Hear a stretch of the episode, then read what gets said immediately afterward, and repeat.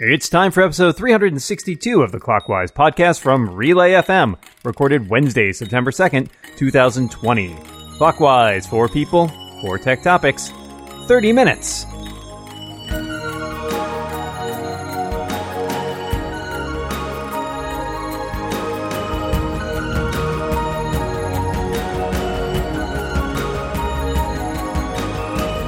Welcome back to Clockwise. Pour in the water, wait 30 minutes, and your podcast is ready to eat. Yes, folks, I was listening to a audiobook yesterday that had a meals ready to eat MRE in it, and I decided that that would be the perfect intro for Clockwise. I am one of your co-hosts, Micah Sargent, and I'm joined across this vast and ever-changing internet by my good pal, good buddy, and dungeon buddy. It's Dan the Man Moren. How you doing, Dan? I'm doing well, Micah. I like the idea that you could listen to your podcast for 30 minutes and then eat it when you're Eat done. It, afterward. feels like you're just eliminating all waste. That's what I like. I am excited to say that the web editor and producer of the Texas Standard, uh, Shelly Brisbane, is here with us today. Hello, Shelly. Hello, hello, and thank you for sanctioning my comments before being introduced. And to my left this week, it is a VFX artist and the co-host of the Defocused podcast over on The Incomparable. It's Joe Rosensteel. Welcome back, Joe.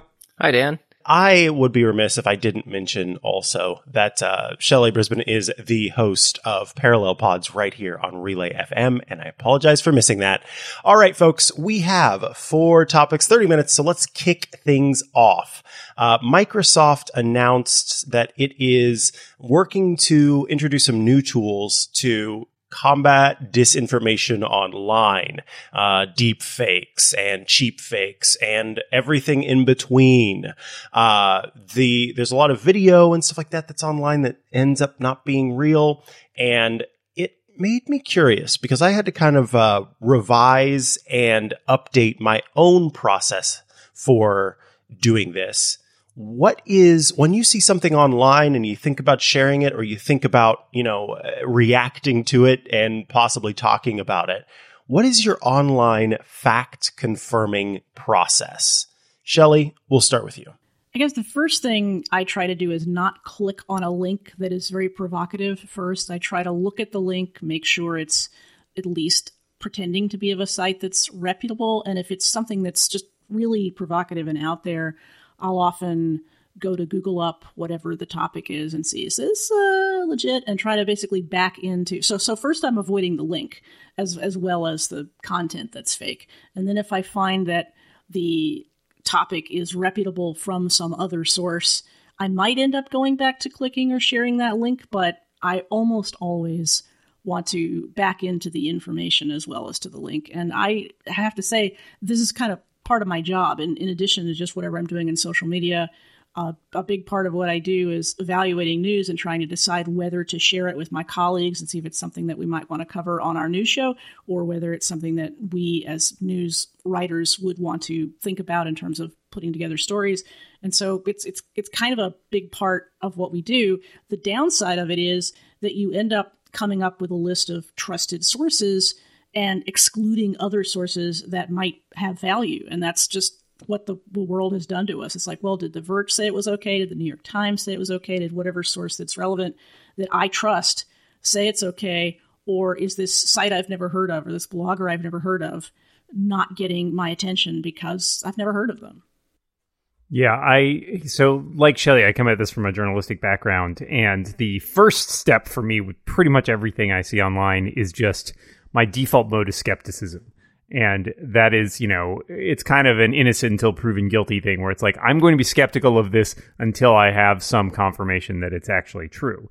And that, you know, obviously has its drawbacks in terms of not being able to verify stuff that might be true and might be valuable. But I think more often it tends to be something that you, uh, you default defaulting to skeptical i think tends to be beneficial because it avoids those knee-jerk reactions where you're sharing things that later turn out to not be true. It, it, it's just i think the step one is the most important thing is remain skeptical and then do the work to back check the information you're seeing and don't just retweet things because they're provocative because that's why provocative things are often posted. They're designed to be retweeted. Joe what about you? Yeah, I mean, I agree with you and Shelly. I'm not a journalist, but uh, I, I, do look into the motivations of the person tweeting something, um, especially if it tends to be something more incendiary. Um, and in the case of like doctored or um, altered stuff, there there are not really great ways to check for that for most people, but um, uh, deepfakes don't really seem to be the issue as much as like basic editing hacks. And usually that stuff gets ferreted out just by time. So if you see an incendiary video, it's probably best to wait a couple hours and somebody else will ferret out whether or not this is uh, uh, true. All excellent and interesting answers. Um, you know, I pretty much fall into some of those things. If something kind of really gets me uh, upset or has me going, why is this happening? Why? Then I tend to even crank up the skepticism even more than normal. I have, uh, I, I started out as a journalist even outside of the tech space. And so I have those skills that I acquired during that time. But, um, uh, it only gets harder online, uh, but luckily there are some folks out there who are trying to combat the issues. Alrighty, folks, let us move on to our next topic, which comes from Shelly. So this may not seem like a tech topic, but my reaction to it had everything to do with my life online and as a tech person, the New York Times came out with an article that says that the pandemic is, among other things, causing our social skills to atrophy. So we don't know how to behave around people anymore, apparently, because we don't see any people. And I uh, don't think we can definitively say whether even for ourselves this is true until we kind of get out of this place that we're in. But I guess I'm looking for your hot takes. When you hear that or when you read the article, do you go, oh my God, yes, 100%. This is crazy. I'm a mess. I have no idea how to deal with people anymore. Or is your opinion closer to, seriously? Come on now. I still know how to deal with people. I'm a grown up person. I, I, honestly, I feel like the saving grace for me has been podcasting because it is still the way that I primarily interact with people, and that's not so different to my life before the pandemic, where I, you know, worked by myself all day, and my only interaction with people was online or via something like Skype or Zoom. So perhaps there's more resilience in that than otherwise. I do think it's strange that like the idea I was thinking just this morning about the idea of seeing, say, a friend of mine in in the real world and thinking like, oh, that'd be so it'd be weird. It'd be weird. I've only seen them on like Zoom or something. But that said, I was traveling just the other week and I saw some of my family and other than these sort of physical restrictions of staying farther away and, you know, having masks on for most of the interaction, it wasn't actually that weird. I, I, think that it's overblown. I think that, you know, it, that's something that's fairly resilient for humans, and humans will tend to bounce back, uh, even if it right now, in the midst of this, it seems very much like something that, you know, we've kind of lost out on. I, I honestly think it will persevere. Uh, I don't like people in general, so uh, I, I don't see any uh, improvement or uh, degradation of my social skills uh, during this time um, love it. This this is kind of a, a tough one because I think that uh, yeah, certainly podcasting, and for me, uh, I do something like four video podcasts a week where there's uh, even more sort of social interaction that takes place, or five, I guess, since that I'm a dungeon buddy too. Um, and so you're on video, you see other people's reactions, you interact with those people, but based on the uh, occasion that I need to go out into the world, I do tend to get a little sweaty around other people right now. And it could be because it's the pandemic. Um, and that's more, it's just kind of like, oh, you're a walking disease vector and you're a walking disease vector. But, um, I, I, have a name, Micah, please. Sorry, Dan, the walking disease vector Moren. Thank you. Uh, you're very welcome. So yeah, I, I think that there is something to this. And I think especially about the children who are, um, you know, this is, this has been their reality so far. And for the, the folks who kind of, uh, you, you learn to socialize and you learn to interact, uh, when you are around others and when you are amongst your own peer groups. And so there is some missed uh, learning experience happening right now that could play a role in social skills atrophying in the future. This article was shared with me in a Slack this morning, and my immediate reaction was hashtag not all nerds because I am a nerd and I'm a podcaster, and I spend a lot of time in communities of trusted friends, many of whom I've never met. And that has only accelerated during the pandemic because I started a new show and I made some new friends.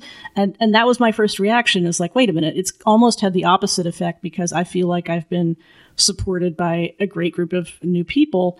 And that's probably an unusual experience, but it's one that's totally based on living my life so much online and in the technology world and just having so many of my friends who I don't interact with socially and physically on a regular basis.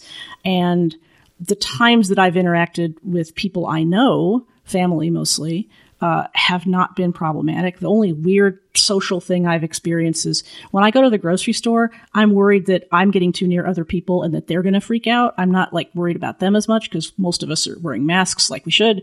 But I, I that's a weird feeling to be like, I, I, need to give you a wide berth so that you will feel good about my being a good person or whatever. But I, I feel like you're right, Micah, about the effect on children. And I think for people who get who derive a great deal of their social interaction from being in the same physical spaces with people and stuff like you know body language and physical facial expressions and stuff like that uh, it's probably has a different effect than nerds like me who uh, do a lot of audio podcasts. And when i do video podcasts i i'm i'm real i'm pretty comfortable in those little squares. So maybe i'm just a, a maybe we're all weirdos. Uh, alrighty folks. We have reached halftime and I am so excited. I've got a smile on my face for this next uh, this next sponsor because it's Text Expander from our friends at Smile. Text Expander removes the repetition out of work so you can focus on what matters most. Say goodbye to repetitive text entries, spelling, and message errors, and trying to remember the right thing to say. When you use Text Expander, you can say the right thing in just a few keystrokes. It's better than copy and paste. It's better than scripts and templates. Text Expander snippets allow you to maximize your time by getting, getting rid of the repetitive things you type while still customizing and personalizing your messages. I have talked at length about my love for Text Expander and it's still true today. It just makes things so much faster, so much easier. And I use snippets all day, every day for all sorts of things. Uh, the other day I had a support call with someone at uh, Xfinity, which is Comcast, and they asked for my address to confirm. I typed in semicolon ADD and my address popped up automatically and I didn't have to, you know, go in and type all of that out. Um, I use it at work all the time. I have one for date slugs. I mean, it is everything all the time. It's awesome. I love Text Expander. Uh, and it can be used in any platform, any app, anywhere you type. Take your time back and increase your productivity. Clockwise listeners get 20% off their first year. Visit textexpander.com slash podcast to learn more about Text Expander. Our thanks to Text Expander for its support of this show and all of Relay FM. Alrighty, Dan, what is your topic? Well, Bloomberg has laid out a lengthy laundry list of announcements that Apple is expected to make at some point this fall. I'm curious to know what on that list has you excited, whether it's new iPads or improvements to uh, the iPhones or smaller HomePods, or what is missing for you? What did you want to see there that you didn't? Joe? Well, you know me, Apple TV. Uh, the that immediately drew my eye.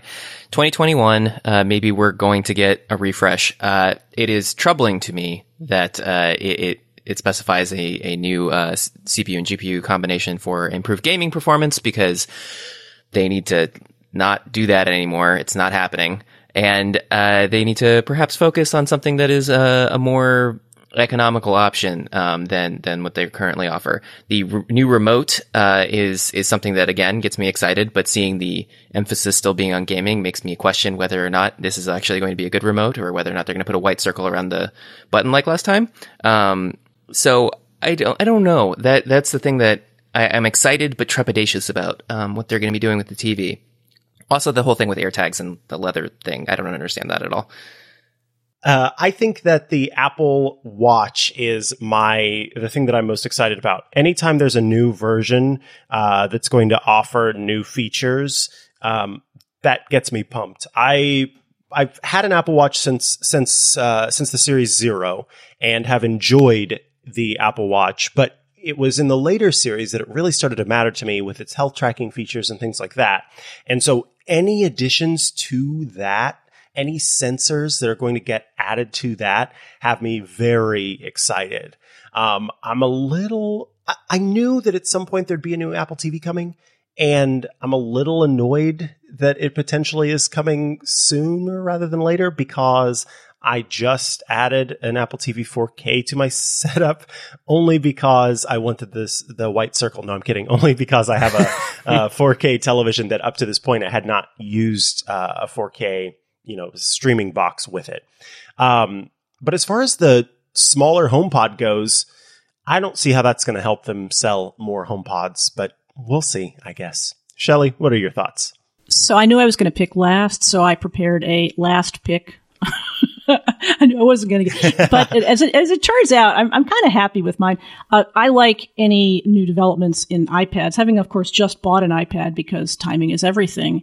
I'm looking forward to any improvement in the lower end of the iPad line because so much attention has been given to the iPad Pro, and it's about time for some of the, the edge to edge features and just and various other things from the Pro line to move down to the iPad Air, and perhaps for the physical size of the device to change a little bit.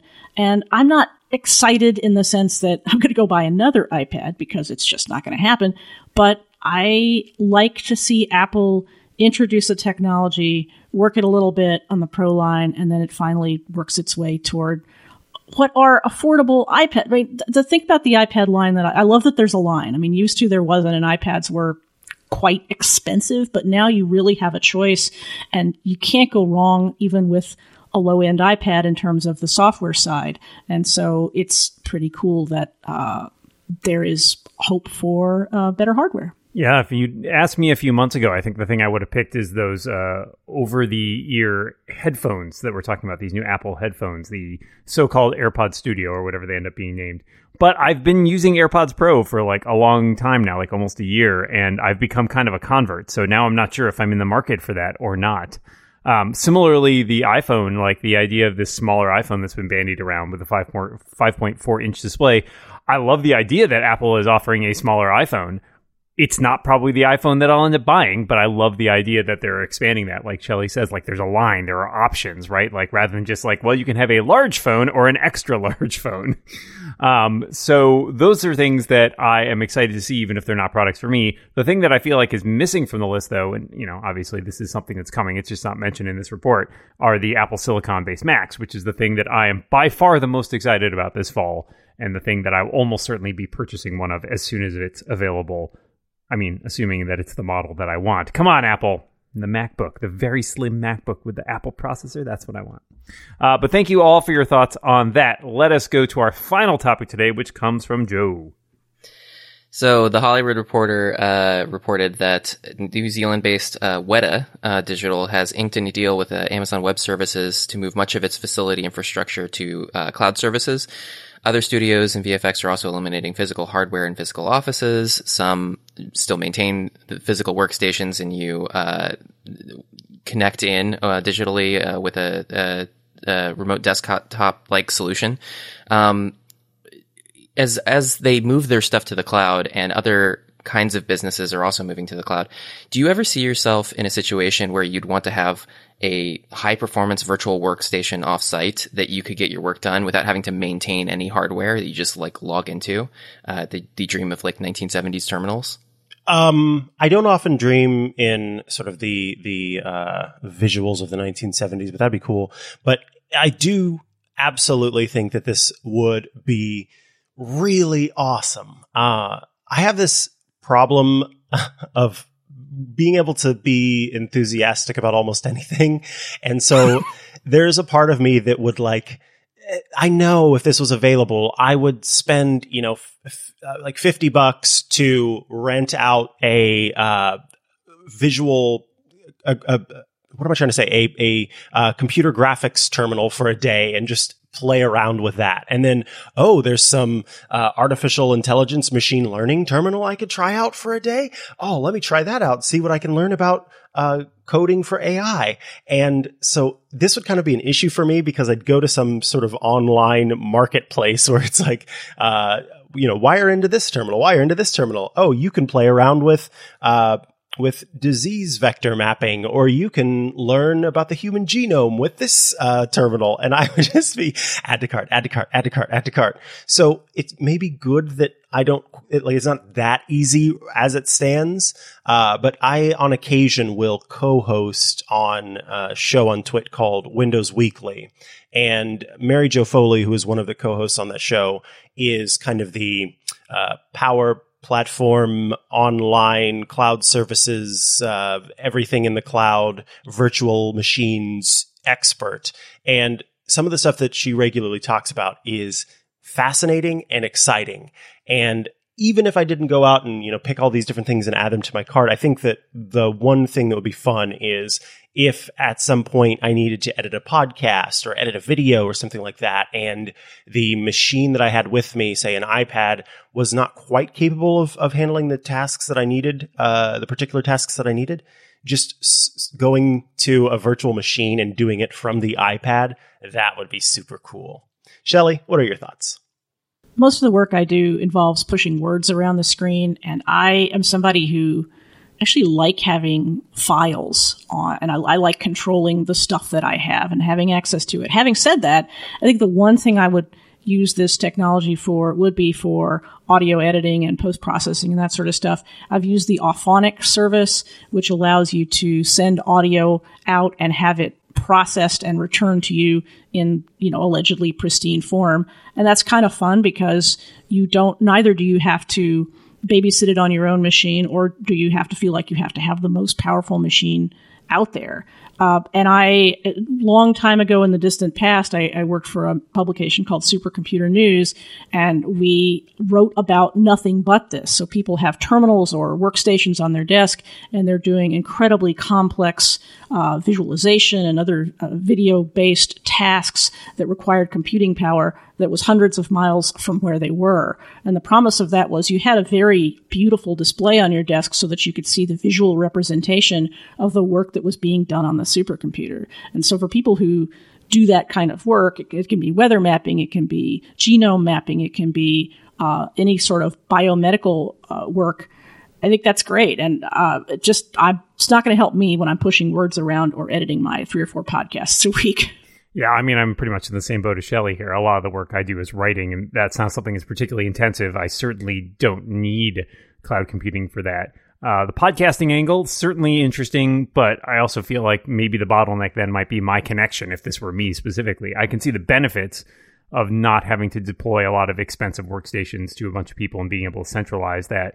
But it does come with its fair share of drawbacks right now, including, you know, what do you do when your cloud computing goes offline? Nobody can work. And it takes out not just one person because their computer went down, but literally everybody potentially. Um, so I, I loved, used to love the idea of those slim terminals back when that was a dream in the 90s too.